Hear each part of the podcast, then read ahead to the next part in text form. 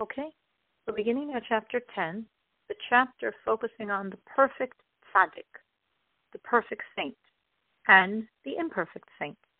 We begin by discussing imperfect, which means a person, very refined, holy person, who really intently strengthens his godly energy, battles his animal until he drives it away, which means it's not bothering him at all. But animal energy is also not helping him serve God. This is a description of the imperfectly perfect person, the imperfect saint. Meaning he has enormous love for God, enormous hatred of evil, destroying the evil inclination, but it's still there on some level.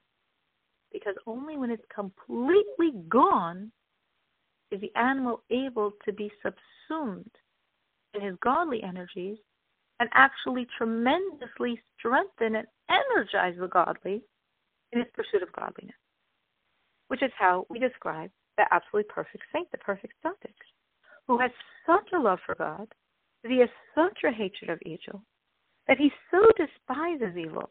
He despises those pleasures that the rest of us are running after or are controlling ourselves not to run after. He doesn't want them. He's like. You you like like the fact that we want them is like weird. This is I love God. Anything that God doesn't want, I don't want either. Anything God hates, I hate also.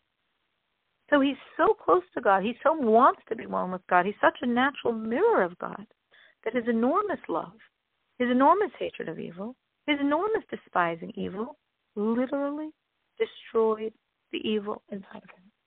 The evil inclination is gone. And when the evil inclination is 100% gone, the animal becomes part of the godly.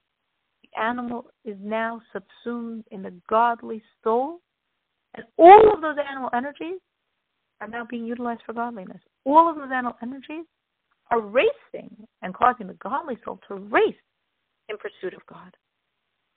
But the imperfect saint does exactly the same thing the perfect one does, but incompletely. To what degree incompletely? Everyone's different. He loves God very much, but incompletely. He hates and despises evil, but incompletely. Meaning, on some level, he sees the pleasure in all of the pleasures of this world that God does not want us to have pleasure in.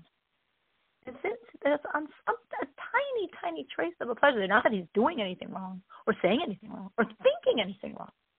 He's not even challenged by evil, because he has already destroyed some part of his evil inclination. So what's left has no voice. It doesn't bother him at all. On some very, very subconscious level, He's not absolutely disgusted by the evil in this world, by the pleasures of this world. Not absolutely disgusted. And therefore, he can't absolutely destroy it.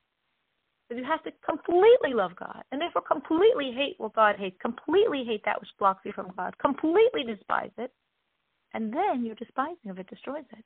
You take away all energy from it by your despising it. But this incomplete saint, on some very tiny level, has a little bit of space where he sees the pleasure in it. And that's what's preventing him from completely destroying it. And that's why it's still there to a very small degree. Not, again, that it's bothering him, but it actually is, in essence, bothering him tremendously. Because as long as it's still there, his animal energies cannot be utilized to serve God.